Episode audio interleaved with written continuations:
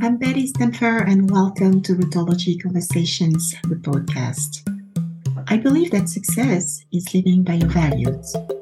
On this podcast, we share our experiences of what it feels like to be uprooted, from the most challenging times to the most inspiring moments. I'm originally from the Ivory Coast and have been uprooted several times throughout my life.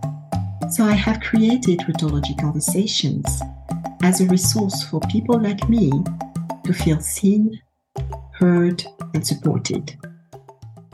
Hello, everybody. I'm very excited today to be here with Danielle Zama.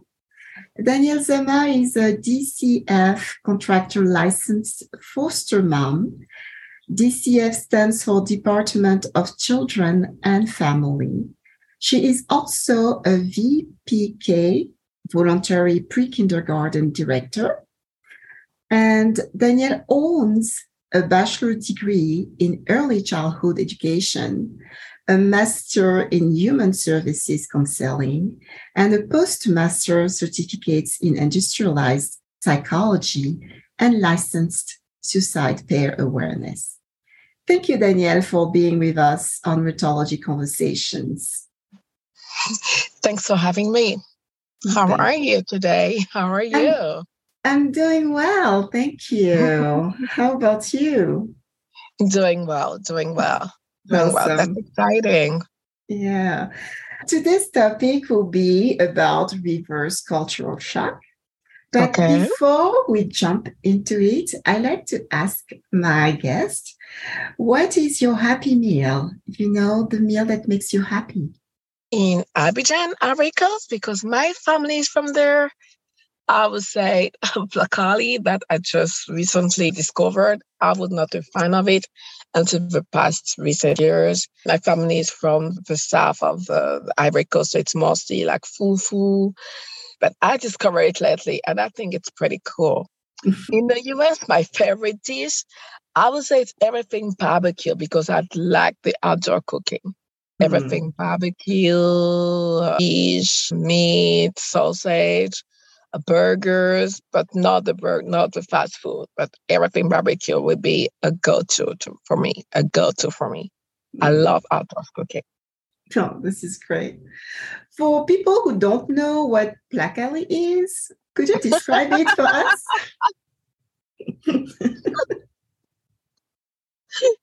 um, okay, yes. Mm-hmm. What do you say it is? I think it's cassava. I would say mm-hmm. cassava. Yeah, it always makes me laugh when people are like trying to to explain what it is to other cultures. We're yeah. talking about the fruit. So I will always say cassava, and it makes me laugh so much because we don't realize how different you can find these in other cultures, like in the Jamaican cultures. I live in Florida. Mm-hmm. So you can find in so many cultures, but in different aspects.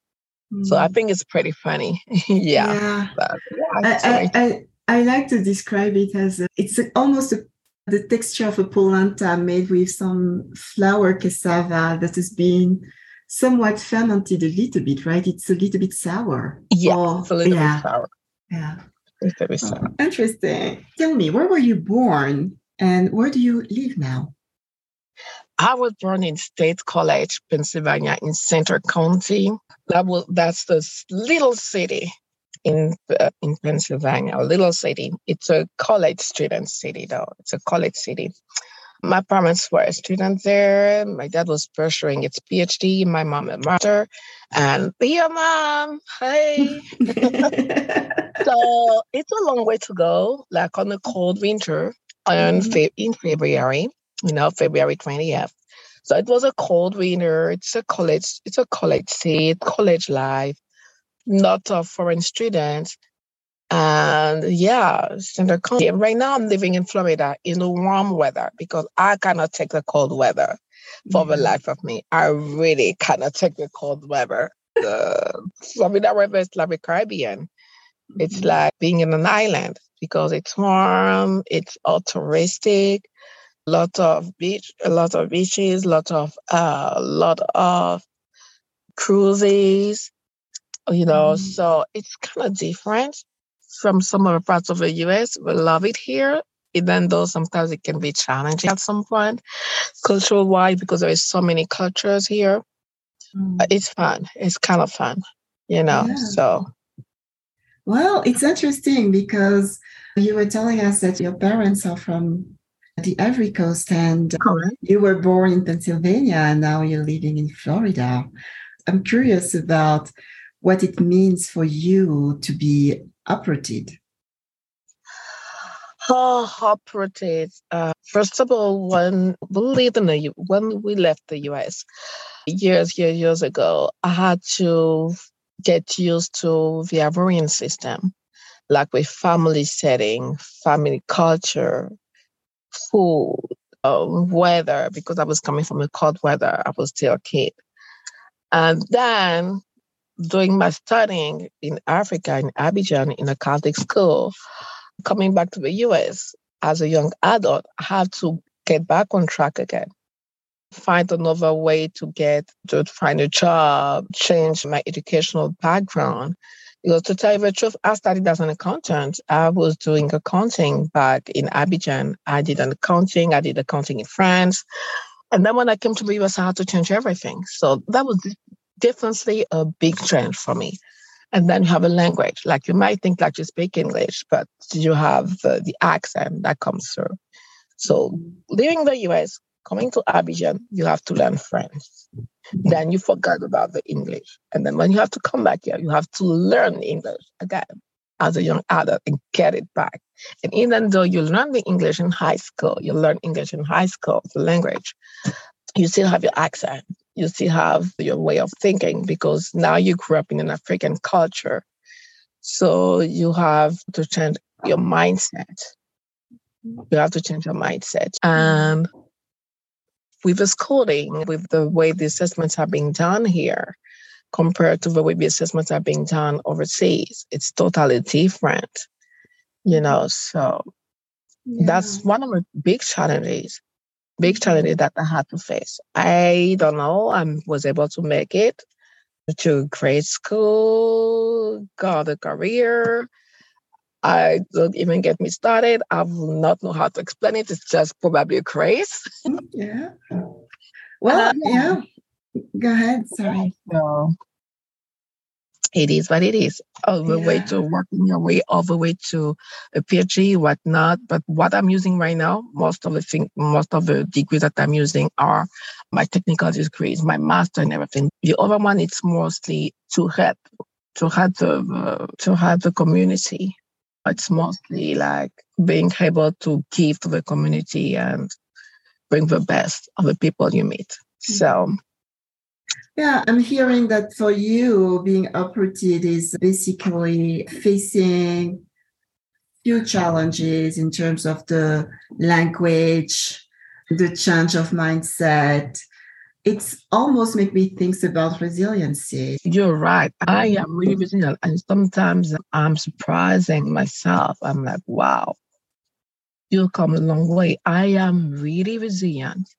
And I think a lot of us that are living overseas, a lot of us are resilient because it does not show, but we are really like mm-hmm. trying to fit in and try to do the best we can with what we have. And we get it done no matter what, you know? So, Danielle, tell me, how would you describe the reverse cultural shock? The reverse cultural shock, how would I describe it? Mm-hmm. In both ways. The first way is leaving the US to Africa is not trying to find a different, trying to fit in a different environment in a different environment, trying to get acquainted with another language, trying to get acquainted to a different family a vibe, different culture, different mentality. Now, as a young adult, if you have to work as a young adult and an employee, for example, cultural shock would be to work with people that have different habits, in a workplace, different habits in a workplace. How do you fit in? how do you deal with it? You don't have the same way to appear to, to deal with some task. Mm. How do you feel clean? How do you deal with that? Can you handle it? Now, leaving Africa and coming to the US, it's mostly should I bring my African background to the US or should I leave it to the side and just keep it to my house or can I share it? Why taking the risk to being having people judging me from who I am? Because mm-hmm. when you get to another country, they really want you to try to fit in. So how do I balance it? Even if. I'm even if I have my background, how do I balance it so people don't think like I'm not trying to fit in, that I'm respecting the culture and everything. Going back to, Africa, to Abidjan, how do I balance it that I'm been living so for so many years abroad, mm-hmm. but I still have a little bit of my African culture. How do I balance it? Mm-hmm. How do not how do I do I make a mix out of it? It get the best out of both cultures. That's the main goal that we have to push. Take the best out of both cultures, whether it's in Europe, whether it's in the US or North America, women's, whether it's everywhere in Africa, we have to find the perfect balance. You don't have to, yeah, you don't have to deny your African background. Mm-hmm. You don't have to deny the culture of the country you are living in as well. Because you're living in a country, it's like when you go to a house, you don't bring your own rules to a house. You have to respect the rules of a house. Especially for me, who is an American native, I'm like, I'm American. But in the meantime, I have to think, okay, I'm American. Yes, I was born here. Yes, I spent some time in the US. Yes, but I have an African heritage. Do I manage not to lose it? Because I grew up there until my young, you know, young adult age. How do I manage to not lose what I learned? So it is important, and I believe it's a, it's something to be treasured as well. Mm-hmm. Yeah. Something to be treasured as well to have different backgrounds. Um. You're you're right there. I think as some of the challenge uprooted people faces are mainly that duality between two or more cultures. And it's and you said something that is true is that you don't want to lose or abandon one culture while trying to fit in another culture. Um, Absolutely. and and you use the term fit in which i think is the first things we try to do when we go to a different place is try to fit in. And sometimes you know my take on that is that if we are facing some difficulties in fitting fitting in, maybe it's because we don't belong. And that's some of the some of the, the, yeah, the challenges. Sense, the, sense of, the sense of belonging is very strong at some point. The sense yeah. of uh, yeah, it's very strong at this point. I mean, if you go to every schools, they talk about inclusion they talk mm-hmm. about how they want every culture to be welcome. They train the teachers to learn how to welcome a child from a different culture, mm-hmm. How to welcome a child with ESL, how to welcome a child who might be gifted, but because he doesn't speak the language, he's having academical difficulties. There is so many things to consider with the concept of uprooted Mm-hmm. You, I see little kids coming from South America being totally uprooted. They don't know how they can, you know, if they can have a successful academic here. So that is, it's such a deep topic. Now mm-hmm. we are African and we are resilient. So how do we go about it? People don't really know little about the African culture, especially in the US. They know most about the English part of Africa, maybe like Ghana, Nigeria, South Africa, Kenya, the East part, or like the, the English part of West Africa, and South America, and Asia, India, China, Japan, Korea, Lebanese, Jewish community is very strong, especially here in Florida. Mm. But they know little about French speakers, and especially more, especially little, little about Africa. Mm. So what you do is you want to get people to know who, where you are from. You want people to know your culture. You want people to know what you like. You, you asked me a question at the beginning of the interview, like, what is your favorite dish? What is your go-to meal? Mm-hmm. You know, that's something that people like to share. It mm-hmm. breaks the ice. It makes you feel good about your culture.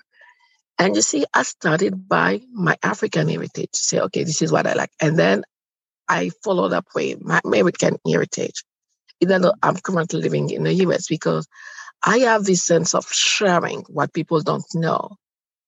This urge of sharing that people don't know about Africa, like the good parts, mm-hmm. the interesting parts, the touristic parts.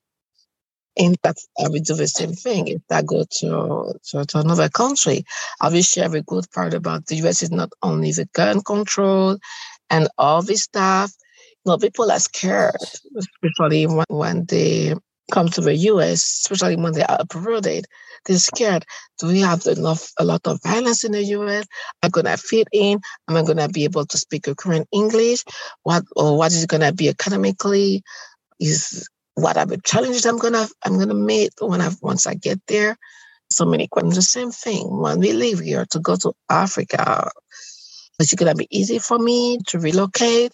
Am I gonna be able to deal with the mentality of my, my of uh, my people there? How will I handle it? So. Yeah, yeah, and it's good that you talk about it because when I think about reverse cultural shock, I think about someone that was that was living in a different country, for instance, and has to go back to the original country. And so in my mind, what I have seen many times is that we usually prepare for the cultural shock to a new country, and we rarely prepare for the reverse cultural shock when we go back after a while in mm-hmm. our home country. And that's where it's it becomes tricky because during that time where we were out, we changed we were exposed to, like you said, different cultures, different mentalities. We evolved a certain way, and then we go back and we have to readjust to the place we thought we knew that well. And we just realized, oh, it may be different. yes, absolutely. Our generation, we have come to a point where we're thinking, you know what? if I go back to my country, it's just to retire and just enjoy life, not to be looking for a job, not to be stressed out, because I already work hard overseas. I want to go back and look for another job. I just want to go back and rest. Some people think that some over will be like, okay, I want to go back, have a good salary, and make it happen. Some will be okay. I don't think the salary there will cover the, cover my, my will cover what I'm making here. So what do I do? Whether I stay here for the whole time and I just go on vacation and I just retire in the US or somewhere in Africa maybe, ah, you know what? If I can only leave Africa and go to the, to, to the United States or anything, I promise I am ever, ever, ever going back. But mm-hmm. they end up coming back to, to, to, to, to the culture because there is no place like home. It's just the way of doing it, the proper way of doing it and the right feeling, the right setting, the right time. And there is no better place to, to live, just the place where you can be fulfilled and do the best you can with the life you created for yourself. So, yeah, live the life you created for yourself. I like that. Yeah. yes, you have to create a life for yourself, a, a lifestyle for yourself and enjoy life to the fullest. That will help you, you know, reverse cultural shock like in a better way. You won't mm-hmm. even feel it like it, it won't even be that, you know, aggressive or anything, anything like it's supposed to be. It will be like something easy to manage. So, mm-hmm. what would you say that you need, like other maybe character strength you will need to to go through the cultural shock easily? You mentioned, you know, live your life for yourself. What else? Having oh, you also mentioned having an open mindset. Yeah. Uh, what else would you say could help someone go through the cultural shock in an easier way? Humility. Humility. Don't think that because you lived abroad, you know better than everybody else who lives back home. Because mm-hmm. they're growing too. And they are learning. Some of them might know more than you think. Humility too, because don't think that because somebody is coming from overseas, they have everything to learn from you. Mm-hmm. Humility. It's all about a perfect balance. Take what is good from both ways. Create your uh, create a, uh, a safe you know, lifestyle. That is important because believe me or not, back home, some people are not keen of helping others, helping others, trying their best to come back. Some people are just like that because they don't want to lose their market. They don't want to lose like their comfort zone. Like, oh, you guys are, you guys left us, you guys went overseas, and you're getting our market, everything. Some of them, are, so some some of the people that stays home are not keen on that. Mm-hmm. Like, they must be comfortable with somebody coming from overseas and say, okay, I got that job, and you've been working, starting for years and years back home, and you don't get it just because you not go abroad. They are not of course. It's mm-hmm. it's irritating. It's frustrating, of course. So yeah, they are not keen of it. So it's all about a balance, humility both ways. Yeah, absolutely. Humility is is a great a great value to have, I would say. And uh, I like to add to that curiosity also helps quite a bit. Go with the eyes of a child. Be curious about your environment and and you said something that was that was true for me as well. It was to share your culture with others.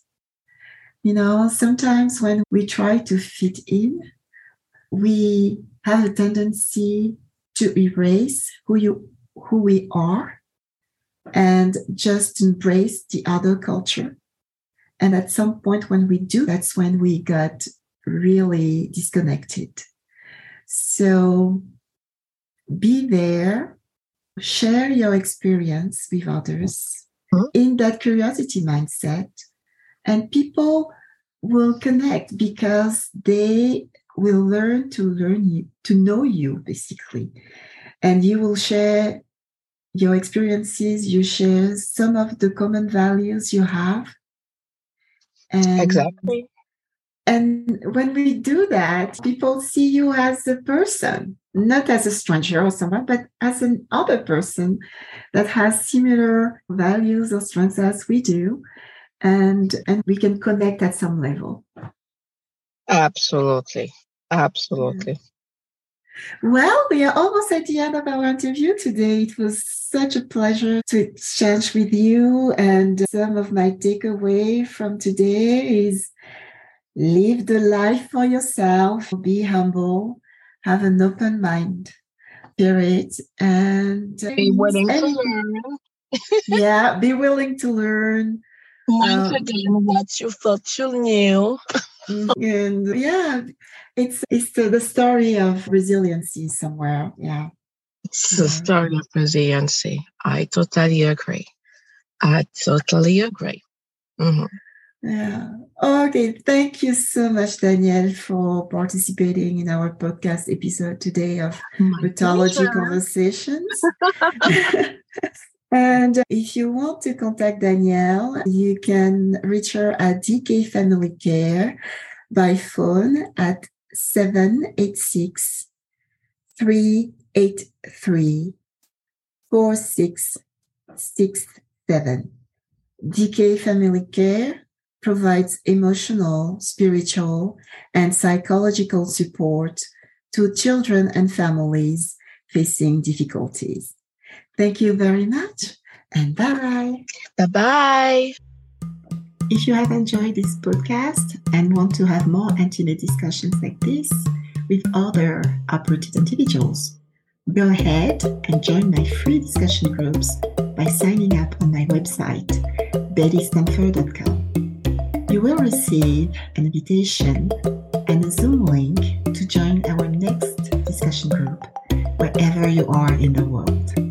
If you haven't yet, please subscribe, rate, and review this podcast. Stay tuned for our next Rootology conversation. Thank you so much for listening.